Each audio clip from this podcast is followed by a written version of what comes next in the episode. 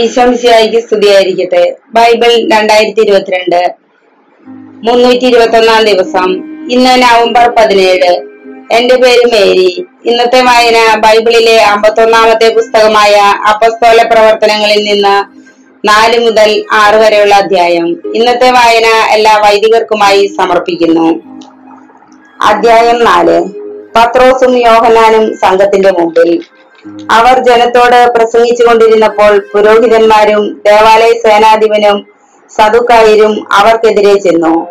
അവർ ജനത്തെ പ്രബോധിപ്പിക്കുകയും മരിച്ചവരുടെ ഉദ്ധാനത്തെ കുറിച്ച് യേശുവിനെ ആധാരമാക്കി പ്രഘോഷിക്കുകയും ചെയ്തിരുന്നതിനാൽ ഈ കൂട്ടർ വളരെ അസ്വസ്ഥരായിരുന്നു. അവർ അവനെ പിടികൂടി സന്ധ്യയായതുകൊണ്ട് അടുത്ത ദിവസം വരെ കാരാഗ്രഹത്തിൽ സൂക്ഷിച്ചു. അവരുടെ വചനം കേട്ടവരിൽ അനേകർ വിശ്വസിച്ചു. അവരുടെ സംഖ്യ അയ്യായിരത്തോളമായി. പിറ്റേ ദിവസം അധികാരികളും ജനപ്രമാണികളും നിയമജ്ഞരും ജെറുസലേമിൽ സമ്മേളിച്ചു. പ്രധാന പുരോഹിതൻ അന്നാസും കയ്യാഫാസും യോഹന്നാനും അലക്സാണ്ടറും പ്രധാന പുരോഹിതന്റെ കുലത്തിൽപ്പെട്ട എല്ലാവരും അവിടെ ഉണ്ടായിരുന്നു. അപ്പസ്തോലന്മാരെ അവർ തങ്ങളുടെ മധ്യത്തിൽ നിർത്തി ഇങ്ങനെ ചോദിച്ചു: എന്തധികാരത്താലാണ് അഥവാ ആരുടെ നാമത്തിലാണ് നിങ്ങൾ ഇത് പ്രവർത്തിച്ചത്? അപ്പോൾ പരിശുദ്ധാത്മാവിനാൽ നിറഞ്ഞ് പത്രോസ് അവരോട് പറഞ്ഞു: ഭരണാധികാരികളെ, ജനപ്രമാണികളെ, ഒരു രോഗിക്ക് ഞങ്ങൾ ചെയ്ത ഈ സൽപ്രവൃത്തിയെ കുറിച്ചാണ്, എന്തു മാർഗങ്ങൾ ഉപയോഗിച്ച് ഞങ്ങൾ ആ മനുഷ്യനെ സുഖപ്പെടുത്തി എന്നതിനെ കുറിച്ചാണ് ഞങ്ങൾ ഇന്ന് വിചാരണ ചെയ്യപ്പെടുന്നതെങ്കിൽ നിങ്ങളും ഇസ്രായേൽ ജനം മുഴുവനും ഇതറിഞ്ഞിരിക്കട്ടെ. നിങ്ങൾ കുരിശിൽ തറച്ചു കൊല്ലുകയും മരിച്ചവരിൽ നിന്ന് ദൈവം ഉയർപ്പിക്കുകയും ചെയ്ത നസറായനായ യേശുക്രിസ്തുവിന്റെ നാമത്തിലാണ് ഈ മനുഷ്യൻ സുഖം പ്രാപിച്ച് നിങ്ങളുടെ മുൻപിൽ നിൽക്കുന്നത്. വീട് പണിക്കാരായ നിങ്ങൾ തള്ളിക്കളഞ്ഞ കല്ല് മൂലക്കല്ലായി തീർന്നു. ആ കല്ലാണ് യേശു. മറ്റാരിലും രക്ഷയില്ല. ആകാശത്തിന് കീഴെ മനുഷ്യരുടെ ഇടയിൽ നമുക്ക് രക്ഷയ്ക്ക് വേണ്ടി മറ്റൊരു നാമവും നൽകപ്പെട്ടിട്ടില്ല. പത്രോസിന്റെയും യോഹന്നാന്റെയും ധൈര്യം കാണുകയും അവർ വിദ്യാവിഹീനരായ സാധാരണ മനുഷ്യരാണെന്ന് മനസ്സിലാക്കുകയും ചെയ്തപ്പോൾ അവർ അത്ഭുതപ്പെട്ടു. അവർ യേശുവിനോടുകൂടി ഉണ്ടായിരുന്നവരാണെന്ന് ഗ്രഹിക്കുകയും ചെയ്തു. എന്നാൽ സുഖം പ്രാപിച്ച മനുഷ്യൻ അവരുടെ സമീപത്ത് നിൽക്കുന്നത് കണ്ടതിനാൽ എന്തെങ്കിലും എതിർത്തു പറയാൻ അവർക്ക് കഴിഞ്ഞില്ല. അതുകൊണ്ട് സംഘത്തിൽ നിന്ന് പുറത്തു പോകാൻ അവരോട് കൽപ്പിച്ചതിന് ശേഷം അവർ പരസ്പരം ആലോചിച്ചു: ഈ മനുഷ്യരോട് നാം എന്താണ് ചെയ്യുക? ഇവർ വഴി ശ്രദ്ധേയമായ ഒരടയാളം സംഭവിച്ചിരിക്കുന്നു എന്നതിന് എന്നത് ജെറുസലേം നിവാസികൾക്കെല്ലാം വ്യക്തമായി അറിയാം. അത് നിഷേധിക്കാൻ നമുക്ക് സാധ്യമല്ല. എന്നാൽ ഇത് ജനത്തിനിടയിൽ കൂടുതൽ പ്രചരി പ്രചരിക്കാതിരിക്കാൻ ഈ നാമത്തിൽ ഇനി ആരോടും സംസാരിക്കരുതെന്ന് നമുക്ക് താക്കീത് അവരെ താക്കീത് ചെയ്യാം.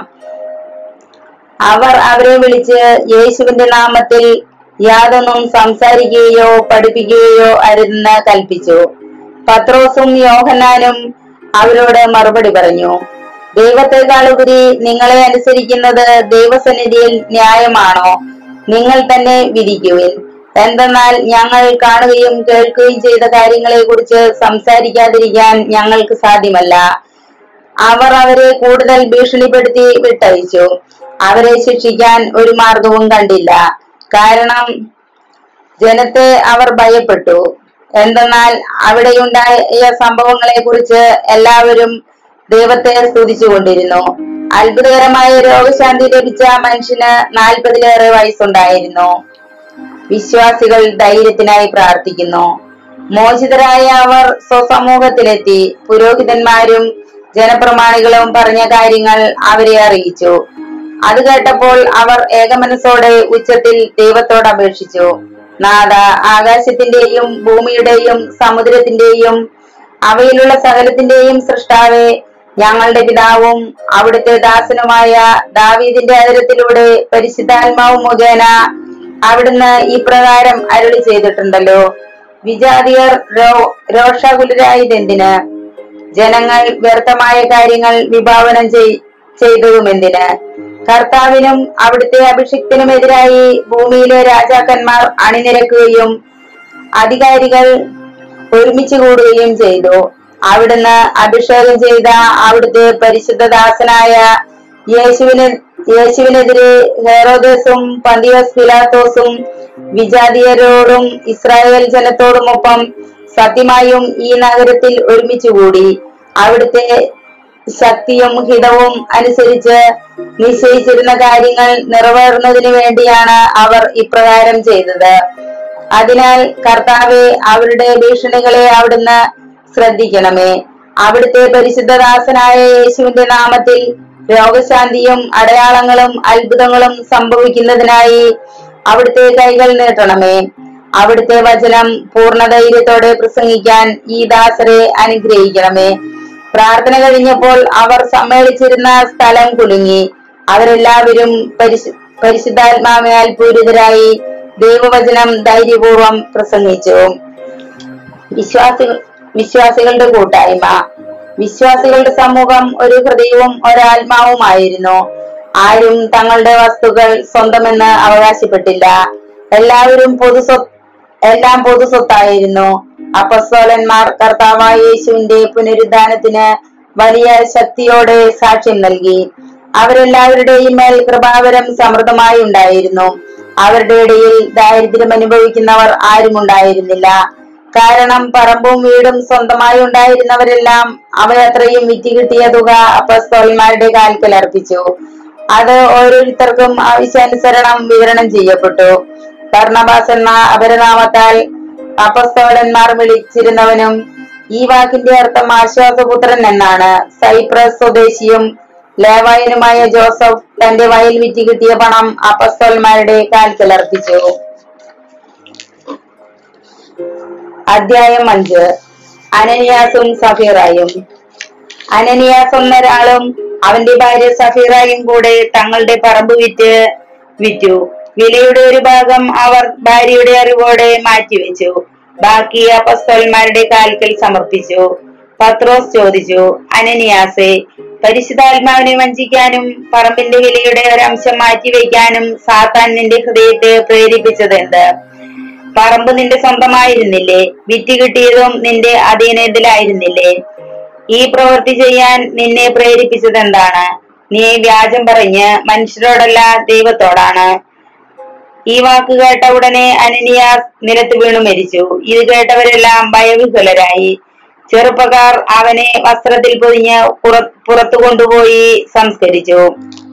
ഏകദേശം മൂന്ന് മണിക്കൂർ കഴിഞ്ഞ് അവന്റെ ഭാര്യയും വന്നു. നടന്നതൊന്നും അവൾ അറിഞ്ഞിരുന്നില്ല. പത്രോസ് അവളോട് ചോദിച്ചു, ഈ തുകയ്ക്ക് തന്നെയാണോ നിങ്ങൾ പറമ്പ് വിറ്റത് എന്ന് എന്നോട് പറയുക. അവൾ പറഞ്ഞു, അതെ, ഈ തുകയ്ക്ക് തന്നെ. അപ്പോൾ പത്രോസ് പറഞ്ഞു, ഭർത്താവിന്റെ ആത്മാവിനെ പരീക്ഷിക്കാൻ നിങ്ങൾ ഒത്തുചേർന്നതെന്ത്? ഇതാ, നിന്റെ ഭർത്താവിനെ സംസ്കരിച്ചവരുടെ കാലച്ച വാതിലിനു പുറത്തു കേൾക്കാം. അവർ നിന്നെയും കൊണ്ടുപോകും. തൽക്ഷണം അവൾ അവന്റെ കാൽക്കൽ മരിച്ചു വീണു. ചെറുപ്പക്കാർ അകത്ത് പ്രവേശിച്ചപ്പോൾ അവൾ മരിച്ചു കിടക്കുന്നത് കണ്ടു. അവർ അവളെ എടുത്തുകൊണ്ടുപോയി ഭർത്താവിന് സമീപം സംസ്കരിച്ചു. സഭ മുഴുവനിലും ഇത് കേട്ട എല്ലാവരിലും വലിയ ബല ഭയമുളവായി. അത്ഭുതങ്ങളും അടയാളങ്ങളും. അപ്പസ്തോലന്മാരുടെ കരങ്ങൾ വഴി ജനമധ്യത്തിൽ വളരെ അടയാളങ്ങളും അത്ഭുതങ്ങളും സംഭവിച്ചു കൊണ്ടിരുന്നു. അവർ ഏകമനസ്സോടെ സോളമന്റെ മണ്ഡപത്തിൽ ഒന്നിച്ചു കൂടുക പതിവായിരുന്നു. മറ്റുള്ളവരിൽ ആരും തന്നെ അവരോട് ചേരാൻ ധൈര്യപ്പെട്ടില്ല. എന്നാൽ ജനം അവരെ ബഹുമാനിച്ചു പോന്നു. കർത്താവിൽ വിശ്വസിച്ച പുരുഷന്മാരുടെയും സ്ത്രീകളുടെയും സംഖ്യ വർദ്ധിച്ചുകൊണ്ടേയിരുന്നു. അവർ രോഗികളെ തെരുവീടുകളിൽ കൊണ്ടുവന്ന് കിടക്കകളിലും കട്ടിലുകളിലും കിടത്തിയിരുന്നു. പത്രോസ് കടന്നു പോകുമ്പോൾ അവന്റെ നിഴലെങ്കിലും അവരിൽ ഏതാനും പേരുടെ മേൽ പതിക്കുന്നതിന് വേണ്ടിയായിരുന്നു അത്. അശുദ്ധാത്മാക്കൾ ബാധിച്ചവരെയും രോഗികളെയും വഹിച്ചുകൊണ്ട് ജനം ജെറുസലേമിന് ചുറ്റുമുള്ള പട്ടണങ്ങളിൽ നിന്നും വന്നിരുന്നു. എല്ലാവർക്കും രോഗശാന്തി ലഭിച്ചു. കാരാഗ്രഹത്തിൽ നിന്നും മോചനം. എന്നാൽ പ്രധാന പുരോഹിതനും അവനോട് ചേർന്ന് നിന്നിരുന്ന സദുക്കായ വിഭാഗവും അസൂയ നിറഞ്ഞ് അപ്പസ്തോലന്മാരെ പിടിച്ചു ബന്ധിച്ചു പൊതു കാരാഗ്രഹത്തിലടച്ചു. രാത്രി കർത്താവിന്റെ ദൂതൻ കാരാഗ്രഹവാതിലുകൾ തുറന്ന് അവരെ പുറത്തു കൊണ്ടുവന്നു. അവരോട് പറഞ്ഞു, നിങ്ങൾ ദേവാലയത്തിൽ ചെന്ന് എല്ലാ ജനങ്ങളോടും നവജീവന്റെ ഈ വചനം പ്രസംഗിക്കുവിൻ സംഘത്തിന്റെ മുമ്പിൽ. അവർ ഇത് കേട്ട് പ്രഭാതമായപ്പോൾ ദേവാലയത്തിൽ പ്രവേശിച്ച് പഠിപ്പിച്ചുകൊണ്ടിരുന്നു. പ്രധാന പുരോഹിതനും അനുചരന്മാരും ഒന്നിച്ചുകൂടി ന്യായാധിപ സംഘത്തെയും ഇസ്രായേലിലെ എല്ലാ പ്രമുഖന്മാരെയും വിളിച്ചുകൂട്ടുകയും തടവുകാരെ കൊണ്ടുവരാൻ ജയിലിലേക്ക് ആളയക്കുകയും ചെയ്തു. ആ സേവകർ കാരാഗ്രഹത്തിൽ ചെന്നപ്പോൾ അവരെ അവിടെ കണ്ടില്ല. അവർ തിരിച്ചു ചെന്ന് വിവരമറിയിച്ചു. കാരാഗ്രഹത്തിന്റെ വാതിലുകൾ ഭദ്രമായി ബന്ധിക്കപ്പെട്ടിരിക്കുന്നതും പടയാളികൾ കാവൽ നിൽക്കുന്നതും ഞങ്ങൾ കണ്ടു, എന്നാൽ വാതിൽ തുറന്നപ്പോൾ അകത്ത് ആരെയും കണ്ടില്ല. ഇത് കേട്ടപ്പോൾ ദേവാലയ സേനാധിപനും പുരോഹിത പ്രമുഖന്മാരും ഇതിന്റെ പര്യവസാനം എന്തായിരിക്കുമെന്ന് ചിന്തിച്ച് അവരെ പറ്റി സംഭ്രാന്തരായി. അപ്പോൾ ഒരാൾ വന്ന് അവരോട് പറഞ്ഞു, ഇതാ നിങ്ങൾ കാരാഗ്രഹത്തിലടച്ച മനുഷ്യൻ ദേവാലയത്തിൽ നിന്നുകൊണ്ട് ജനങ്ങളെ പഠിപ്പിക്കുന്നു. അപ്പോൾ സേനാധിപൻ സേവകരോടുകൂടെ ചെന്ന് ബലം പ്രയോഗം കൂടാതെ തന്നെ അവരെ കൂട്ടിക്കൊണ്ടുവന്നു. കാരണം ജനങ്ങൾ തങ്ങളെ കല്ലെറിയുമോ എന്ന് അവർ ഭയപ്പെട്ടിരുന്നു. അവർ അവരെ കൊണ്ടുവന്ന് സംഘത്തിൻ സംഘത്തിന്റെ മുമ്പിൽ നിർത്തി. പ്രധാന പുരോഹിതൻ അവരോട് പറഞ്ഞു, ഈ നാമത്തിൽ പഠിപ്പിക്കരുതെന്ന് ഞങ്ങൾ കർശനമായി കൽപ്പിച്ചിട്ടുണ്ടല്ലോ കൽപ്പിച്ചിരുന്നല്ലോ എന്നിട്ടും നിങ്ങൾ നിങ്ങളുടെ പ്രബോധനം കൊണ്ട് ജെറുസലേം നിറച്ചിരിക്കുന്നു. ഈ മനുഷ്യന്റെ രക്തം ഞങ്ങളുടെ മേൽ ആരോപിക്കാൻ നിങ്ങൾ ഉദ്യമിക്കുകയും ചെയ്യുന്നു. പത്രോസും അപ്പസ്തോലന്മാരും പ്രതിവചിച്ചു, മനുഷ്യരെക്കാൾ ദൈവത്തെയാണ് അനുസരിക്കേണ്ടത്. നിങ്ങൾ മരത്തിൽ തൂക്കിക്കൊന്ന യേശുവിനെ നമ്മുടെ പിതാക്കന്മാരുടെ ദൈവം ഉയർപ്പിച്ചു. ഇസ്രായേലിന് അനുതാപവും പാപമോചനവും നൽകാൻ ദൈവം അവനെ നാഥനും രക്ഷകനുമായി തന്റെ വലതുഭാഗത്തേക്ക് ഉയർത്തി. ഈ സംഭവങ്ങൾക്ക് ഞങ്ങൾ സാക്ഷികളാണ്. തന്നെ അനുസരിക്കുന്നവർക്കും ദൈവം പ്രദാനം ചെയ്യുന്ന പരിശുദ്ധാത്മാവ് ഇതിന് പരിശുദ്ധാത്മാവ് ഇതിന് സാക്ഷിയാണ്. ഗമാലിയൽ ഇടപെടുന്നു. ഇത് കേട്ടപ്പോൾ അവർ ക്ഷുഭിതരാവുകയും അപ്പസ്തോലന്മാരെ വധിക്കാൻ ആഗ്രഹിക്കുകയും ചെയ്തു. എന്നാൽ നിയമോപദേഷ്ടാവും സകലർക്കും ആദരണീയനുമായ ഗമാലിയൽ എന്ന ഫരിസയൻ സംഘത്തിൽ എഴുന്നേറ്റ് നിന്ന് അവരെ കുറച്ചു സമയത്തേക്ക് പുറത്തു നിർത്താൻ ആവശ്യപ്പെട്ടു. അനന്തരം അവൻ പറഞ്ഞു, ഇസ്രായേൽ ജനങ്ങളെ, ഈ മനുഷ്യരോട് എന്ത് ചെയ്യണമെന്ന് തീരുമാനിക്കുന്നത് സൂക്ഷിച്ചു വേണം. കുറെ നാളുകൾക്ക് മുമ്പ് താൻ ഒരു വലിയവനാണെന്ന ഭാവത്തിൽ തെഊദാസ് രംഗപ്രവേശം ചെയ്തു. ഏകദേശം നാനൂറ് പേർ അവിടെ അവന്റെ കൂടെ ചേർന്നു. എന്നാൽ അവൻ വധിക്കപ്പെടുകയും അവന്റെ അനുയായികൾ ചിതറുകയും നാമാവശേഷമാവുകയും ചെയ്തു. അനന്തരം കാനേഷുമാരിയുടെ കാലത്ത് ഗലീലിയനായ യൂദാസ് പ്രത്യക്ഷപ്പെട്ട് കുറെ പേരെ ആകർഷിച്ച് അനുയായികളാക്കി. അവനും നശിച്ചുപോയി. അനുയായികൾ തൂത്തെറിയപ്പെടുകയും ചെയ്തു. അതുകൊണ്ട് ഞാൻ നിങ്ങളോട് പറയുന്നു, ഈ ആളുകളിൽ നിന്നും അകന്നു നിൽക്കൂ നിൽക്കുക അവരെ അവരുടെ വഴിക്ക് വിട്ടേക്കുക. കാരണം ഈ ആലോചനയും ഉദ്യമവും മനുഷ്യനിൽ നിന്നാണെങ്കിൽ പരാജയപ്പെടും, മറിച്ച് ദൈവത്തിൽ നിന്നാണെങ്കിൽ അവർ അവരെ നശിപ്പിക്കാൻ നിങ്ങൾക്ക് സാധിക്കുകയില്ല. മാത്രമല്ല, ദൈവത്തെ എതിർക്കുന്നവരായി നിങ്ങൾ എണ്ണപ്പെടുകയും ചെയ്യും. അവർ അവന്റെ ഉപദേശം സ്വീകരിച്ചു. അവർ അപ്പോസ്തലന്മാരെ അകത്ത് വിളിച്ച് പ്രകടിച്ചതിന് ശേഷം യേശുവിന്റെ നാമത്തിൽ സംസാരിച്ചു പോകരുതെന്ന് കൽപ്പിച്ച് അവരെ വിട്ടയച്ചു. അവരാകട്ടെ യേശുവിന്റെ നാമത്തെ പ്രതി അപമാനം സഹിക്കാൻ യോഗ്യത ലഭിച്ചതിൽ സന്തോഷിച്ചുകൊണ്ട് സംഘത്തിന്റെ മുൻപിൽ നിന്നു പുറത്തുപോയി. എല്ലാ ദിവസവും ദേവാലയത്തിൽ വെച്ചും ഭവനം തോറും ചെന്നും യേശുവാണ് ക്രിസ്തു എന്ന് പഠിപ്പിക്കുന്നതിലും പ്രസംഗിക്കുന്നതിലും നിന്ന് അവർ വിരമിച്ചില്ല. അധ്യായം ആറ്. ഏഴ് ഡീക്കന്മാർ. ശിഷ്യന്മാരുടെ സംഖ്യ വർദ്ധിച്ചുകൊണ്ടിരുന്നു. അക്കാലത്ത് പ്രതിദിനമുള്ള സഹായ വിതരണത്തിൽ തങ്ങളുടെ വിധവകൾ അവഗണിക്കപ്പെടുന്നുവെന്ന് ഗ്രീക്കുകാർ ഹെബ്രായർക്കെതിരെ പിറുപിറുത്തു. അതുകൊണ്ട് പന്ത്രണ്ട് പേർ ശിഷ്യന്മാരുടെ സമൂഹത്തെ ഒന്നിച്ചു കൂട്ടി പറഞ്ഞു, ഞങ്ങൾ ദൈവവചന ശുശ്രൂഷയിൽ ഉപേക്ഷ കാണിച്ച് ഭക്ഷണമേശകളിൽ ശുശ്രൂഷിക്കുന്നത് ശരിയല്ല. അതിനാൽ സഹോദരരെ, സുസമ്മതരും ആത്മാവും ജ്ഞാനവും കൊണ്ട് നിറഞ്ഞവരുമായ ഏഴുപേരെ നിങ്ങളിൽ നിന്ന് കണ്ടുപിടിക്കുവിൻ. ഞങ്ങൾ അവരെ ഈ ചുമതല ഏൽപ്പിക്കാം. ഞങ്ങൾ പ്രാർത്ഥനയിലും വചന ശുശ്രൂഷയിലും നിരന്തരം വ്യാപരിച്ചു കൊള്ളാം. അവർ പറഞ്ഞത് എല്ലാവർക്കും ഇഷ്ടപ്പെട്ടു. അവർ വിശ്വാസവും പരിശുദ്ധാത്മാവും നിറഞ്ഞ സ്തെഫാനോസ്, പീലിപ്പോസ്, പ്രോ പ്രോക്കോറോസ് നിക്കാനോർ, തീമോൻ, പർമനേസ് പർമേനാസ് യഹൂദമതം സ്വീകരിച്ച അന്ത്യോക്യക്കാരനായ നിക്കോളാവോസ് എന്നിവരെ തിരഞ്ഞെടുത്തു. അവരെ അപ്പോസ്തലന്മാരുടെ മുൻപിൽ നിർത്തി അവർ പ്രാർത്ഥിച്ചിട്ട് അവരുടെ മേൽ കൈകൾ വെച്ചു. ദൈവവചനം പ്രചരിക്കുകയും ജെറുസലേമിൽ ശിഷ്യരുടെ എണ്ണം വളരെ വർദ്ധിക്കുകയും ചെയ്തു.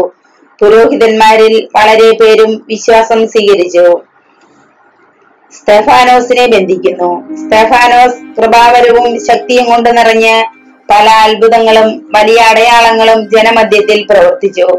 കിറേനക്കാരും അലക്സാണ്ട്രിയക്കാരും കിലിക്യയിലും ഏഷ്യയിൽ നിന്നുള്ളവരും ഉൾപ്പെട്ടിരുന്നതും സ്വതന്ത്രന്മാരും സിനഗോഗ് എന്നറിയപ്പെട്ടിരുന്നതുമായ സംഘത്തിലെ അംഗങ്ങൾ എഴുന്നേറ്റ് സ്തെഫാനോസിനോട് വാദപ്രതിവാദത്തിൽ ഏർപ്പെട്ടു.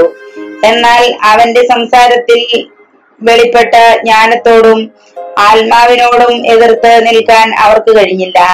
അതുകൊണ്ട് അവർ രഹസ്യമായി പ്രേരിപ്പിച്ചതനുസരിച്ച് ജനങ്ങളിൽ ചിലർ പറഞ്ഞു, അവൻ മോശയ്ക്കും ദൈവത്തിനുമെതിരായി ദൂഷണം പറയുന്നത് ഞങ്ങൾ കേട്ടു. അവർ ജനങ്ങളെയും ജനപ്രമാണികളെയും നിയമജ്ഞരെയും ഇളക്കുകയും അവനെ ബന്ധിച്ച് ന്യായാധിപ സംഘത്തിന്റെ മുൻപിൽ കൊണ്ടുവരികയും ചെയ്തു. കള്ളസാക്ഷികൾ എഴുന്നേറ്റ് നിന്ന് പറഞ്ഞു, ഇവൻ ഈ വിശുദ്ധ സ്ഥലത്തിനും നിയമത്തിനും എതിരായി സംസാരിക്കുന്നതിൽ നിന്ന് ഒരിക്കലും വിരമിക്കുന്നില്ല. നസ്രായനായ യേശു ഈ സ്ഥലം നശിപ്പിക്കുകയും മോശ നമുക്ക് നൽകിയിട്ടുള്ള ആചാരങ്ങൾ മാറ്റുകയും ചെയ്യുമെന്ന് അവൻ പ്രസ്താവിക്കുന്നത് ഞങ്ങൾ കേട്ടു. സംഘത്തിലുണ്ടായിരുന്നവർ അവനോട് അവന്റെ നേരെ സൂക്ഷിച്ചു നോക്കി. അവന്റെ മുഖം ഒരു ദൈവദൂതന്റെ മുഖം പോലെ കാണപ്പെട്ടു.